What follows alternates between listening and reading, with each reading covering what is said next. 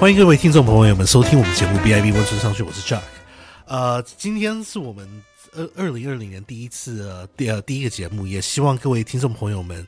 呃，在新年的祝，在我们也在这边祝各位朋友们呃新年快乐，万事如意。呃，我想很多人在这边做生意的朋友们都有注意到，就是说。呃，加拿大这过去的二零一九年，对我们的这个进出口这个贸易这方面来说，真的不是太呃，真的不是太顺畅的。呃，很多人都是会举出这些例子，尤其是对中国市场的例子。呃，就是来自呃华为事件发生了以后，这这一年之间，呃，加拿大国家呃对中国市场的这个出口。像是这一些呃呃油菜籽类的事情，或者是红肉的这些呃货柜，现在进入中国市场都有一定的困难性。而这个莫婉舟女士的这个案件，现在嗯可以说是。呃，越闹越大，而在这个案件持续下去的情况之下，很多这这边加拿大的官员都是已经对本地的这些农业啦，或者是对中国的这一些呃进出口业的这些朋友们有提出一定的警告，就是说，呃，对中国市场的贸易关系在短时间内可能不会有太大的转机。嗯，那我们在我我我们现在观望这二零二零年今年对这进出口业的这一个。呃，加拿大的进出口业是不是会继续的保持这个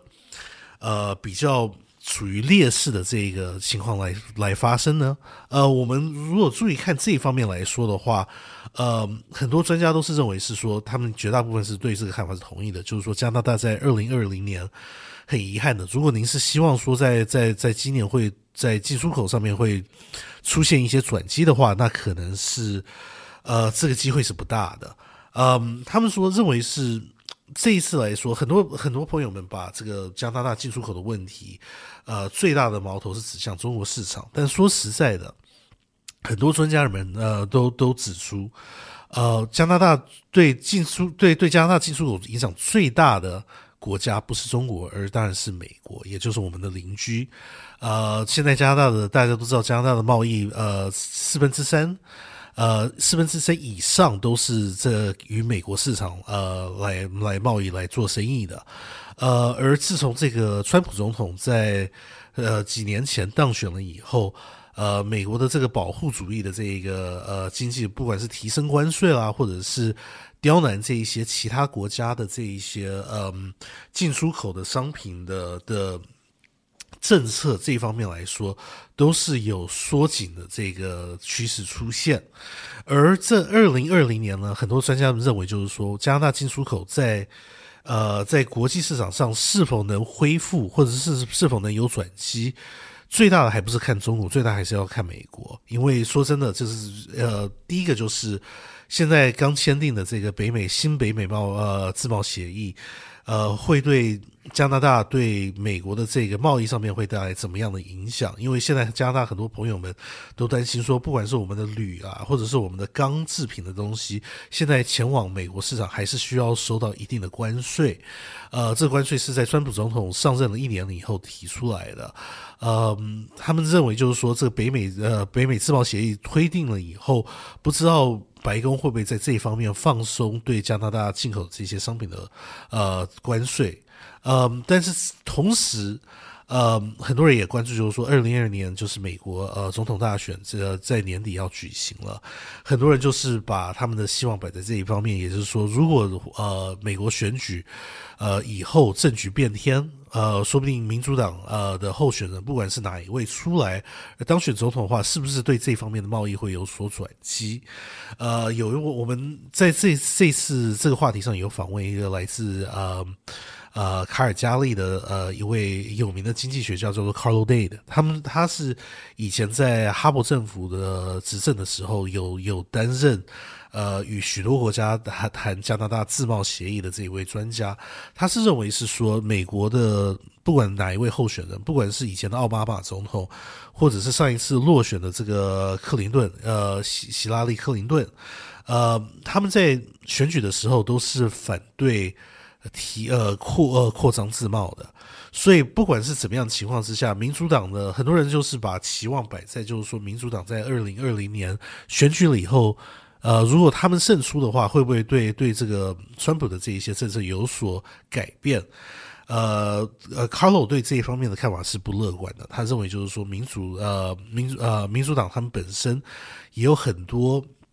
候选人是非常非常反对自贸的，所以现在。川呃，川普总统在这一方面推出的一一呃一系列比较缩紧呃提升关税、缩紧这个呃呃与国外贸易的这一些自贸协议的这个范围的这个这个趋势，民主党候选人如果真的当选的话，会不会真的转变？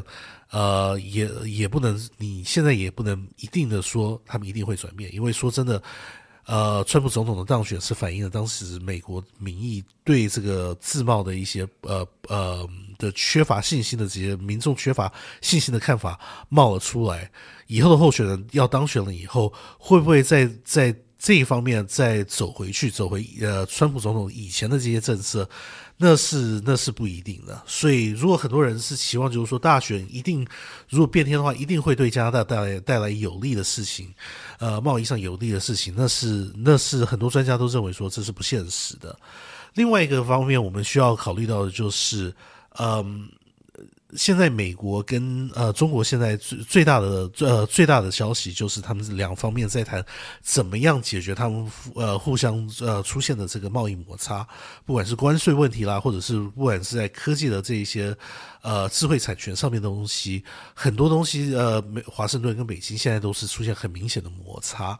呃，这个问题怎么解决？对加拿大也很大的，也有很大的问题。也有很多人提提出来，就是说，可能孟晚舟事件也是这个。嗯，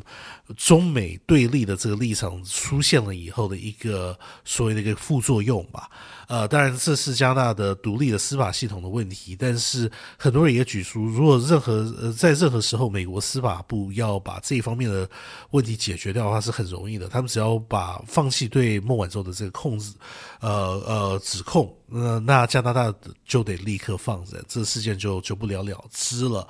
呃，当然在这个贸易战是现现在打到这个程度，呃。